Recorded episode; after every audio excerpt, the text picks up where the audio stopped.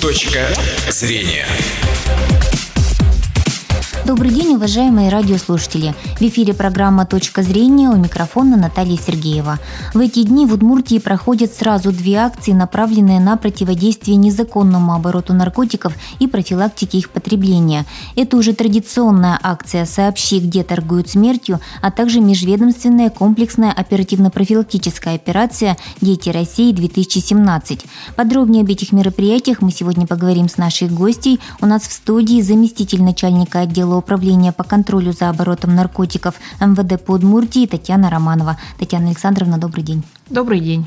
Напоминаю, телефоны прямого эфира 59 63 63. Ждем ваших вопросов. Ну, давайте начнем с акций. Чем они отличаются, на что направлено «Сообщи, где торгуют смертью» и «Дети России 2017». Хочется сказать о том, что акция «Сообщи, где торгуют смертью» она проходит э, наверное, уже более пяти лет, проводится дважды в год даты определены, то есть э, Министерство внутренних дел, то есть они для всей Российской Федерации, вот они одинаковые, скажем так, да. Второй этап в этом году проводится с 13 ноября по 24 ноября. И цель акции – как можно больше получить информации, сообщений от граждан, неравнодушных людей именно по фактам незаконного оборота наркотиков. Опять же, это не говорит о том, что только там о хранении хранении, о сбытии наркотических средств, о людях, которые потребляют наркотические средства, психотропные вещества.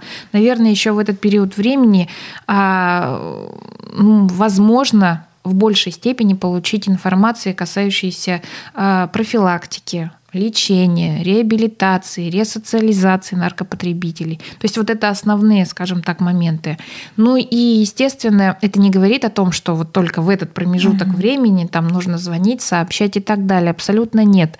А просто мы, э, скажем так, делаем некий акцент вот в этот промежуток времени на то, чтобы, э, скажем так, волну некую поднять да, среди граждан о, получении сообщений и об отработке этих всех сообщений.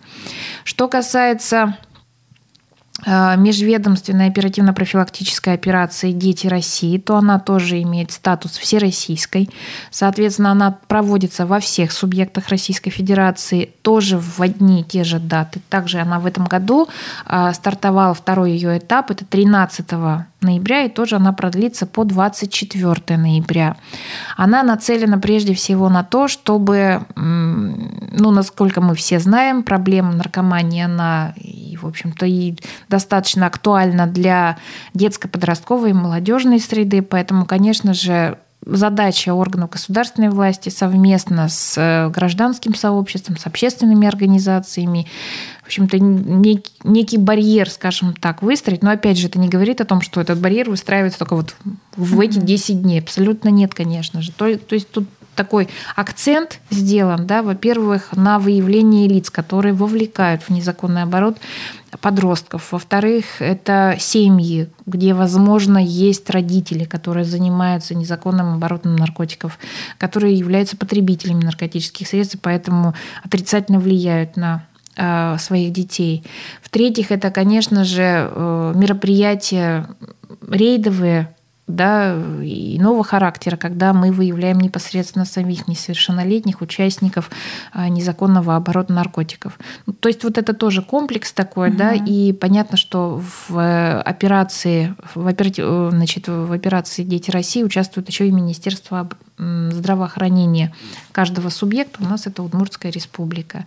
Не ограничиваемся мы здесь уже, конечно, от профилактической составляющей, то есть это лекции, это кинолектории, это различные тоже комплексные мероприятия, как и с педагогами семинары, допустим, так и родительские собрания. Акцент, опять же, делается в первую очередь на родительское сообщество, потому что без э, участия семьи э, ну, решение проблемы, конечно, можно отложить на долгие-долгие годы. Я имею в виду проблему угу. наркомании.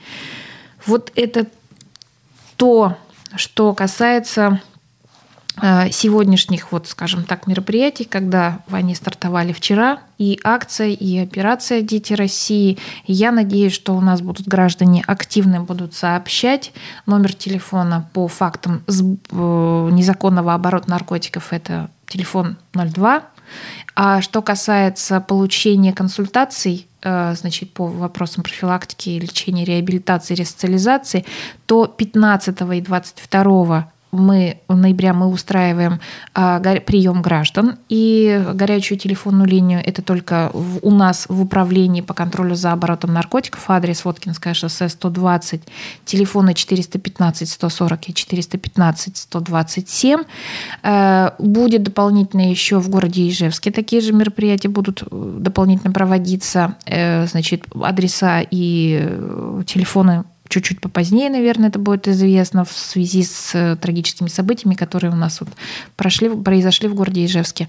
Вот. Ну и в каждом муниципальном образовании у нас тоже руководитель, глава муниципального образования, а, которые являются председателями муниципальных антинаркотических комиссий. На них возложена, а, скажем так, такая обязанность вот, провести и а, горячую телефонную линию, и прием граждан, подготовить угу. специалистов соответствующих, то есть подобрать да, на такие мероприятия, ну и провести вот звонки принять и прием граждан. Как ну, граждане ответить. реагируют вот на такие мероприятия, акции? Откликаются ли они вот, ну, по предыдущим мероприятия? Вы знаете, да, у нас э, по что касается вот акции «Сообщики торгуют смертью», мы ведь еще и смотрим коэффициент активности, то есть он значительно выше в период акции, когда, ну, чем обычный, в обычные дни, да, ну, во-первых, наверное, это связано с тем, что и активная рекламная кампания идет, информационная, точнее, угу. кампания.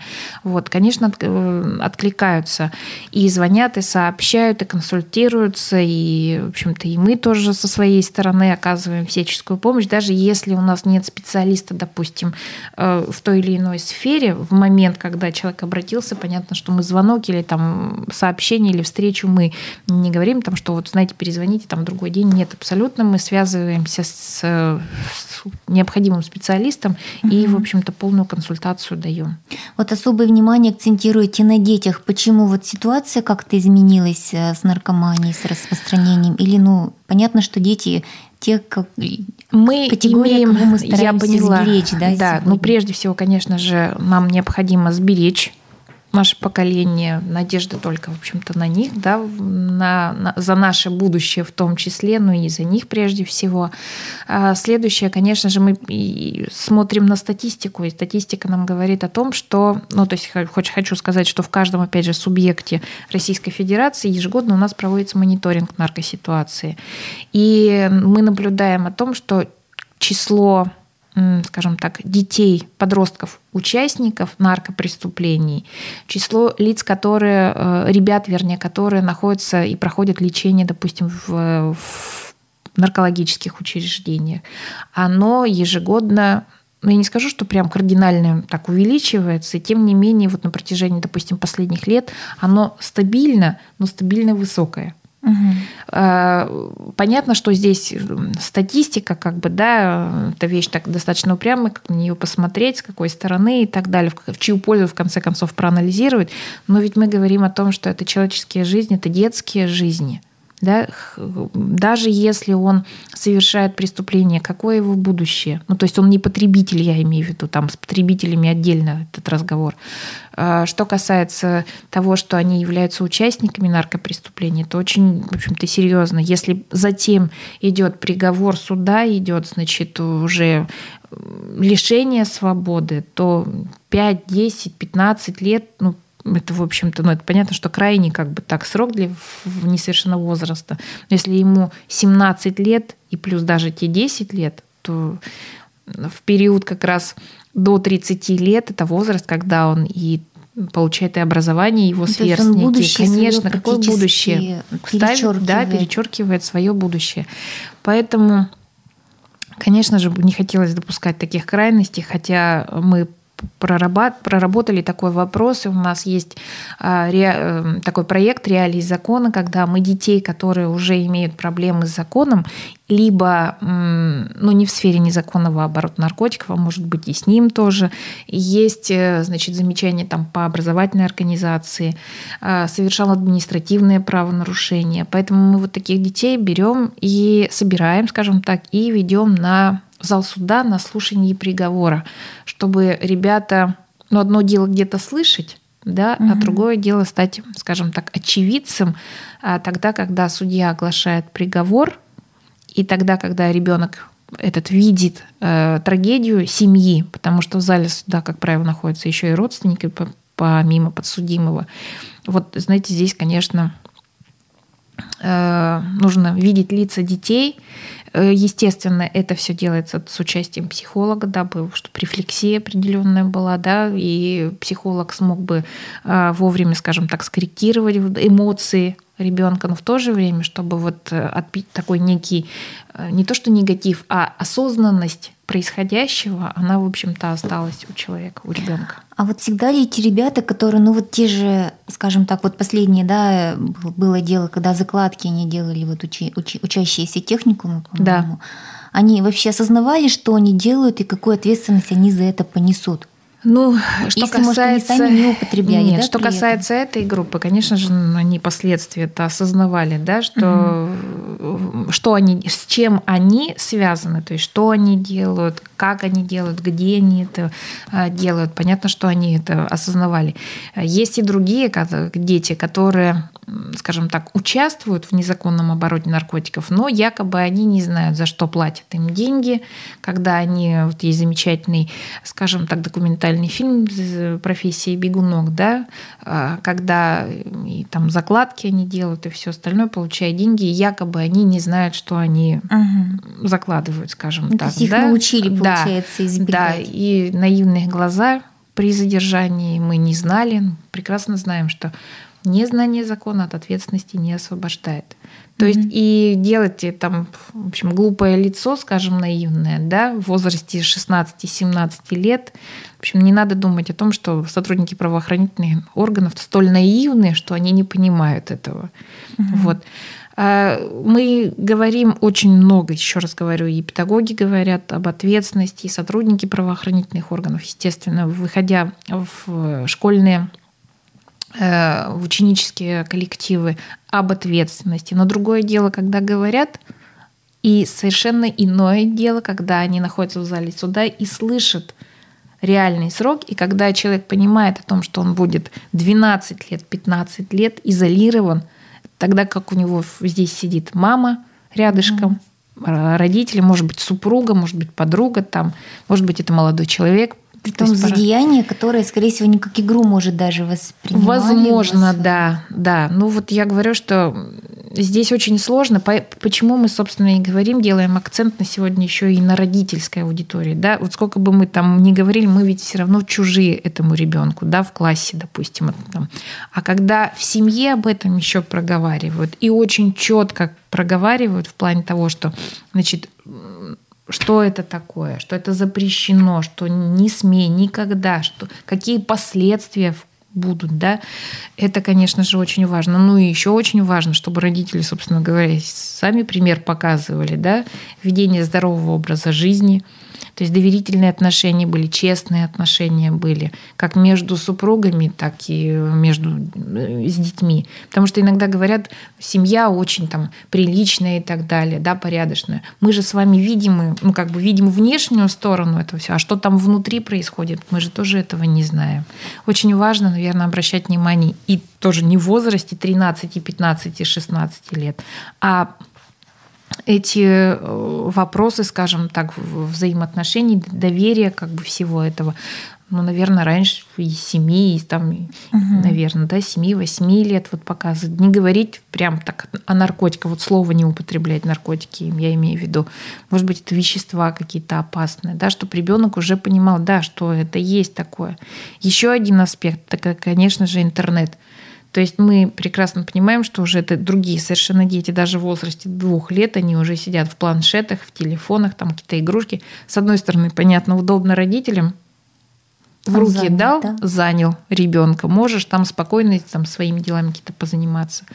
Но ведь нужно тоже говорить о том, что об опасности, которую представляет собой интернет, куда ребенок заходит, что он там видит, как он, это мы взрослые даем уже оценку хорошо и плохо, а в возрасте 7, 5, 7, 9 лет сможет ли ребенок правильную дать оценку? Кто ему должен в этом помочь? Естественно, близкие ему люди, это мама и папа. И не надо надеяться на школу, что она это сделает.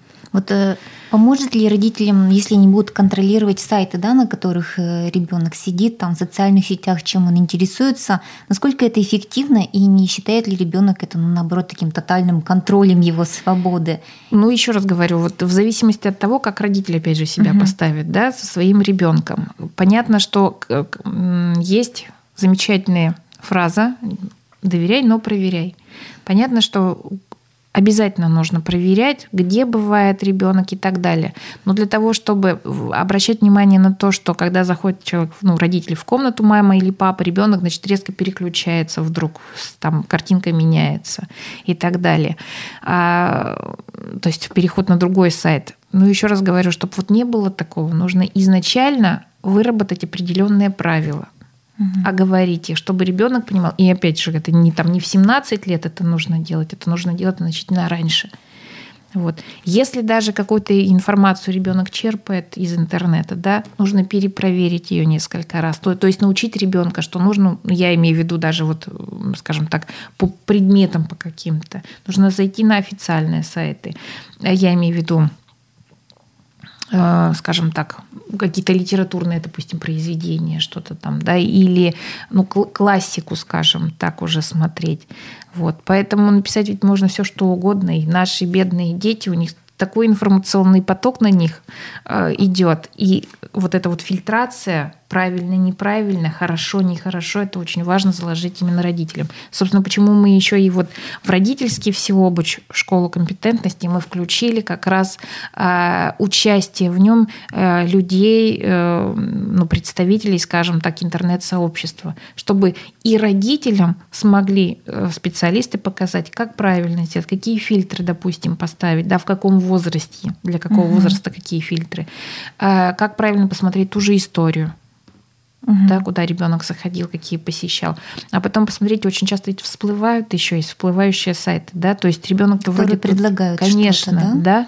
Угу. и как вот тоже от этого избавиться, это тоже все у нас учит вот как раз специалисты. Вот если возникают подозрения да, у родителей, у мамы, там, у соседей, может быть, что не что-то, ну не то увидели с подростком происходит.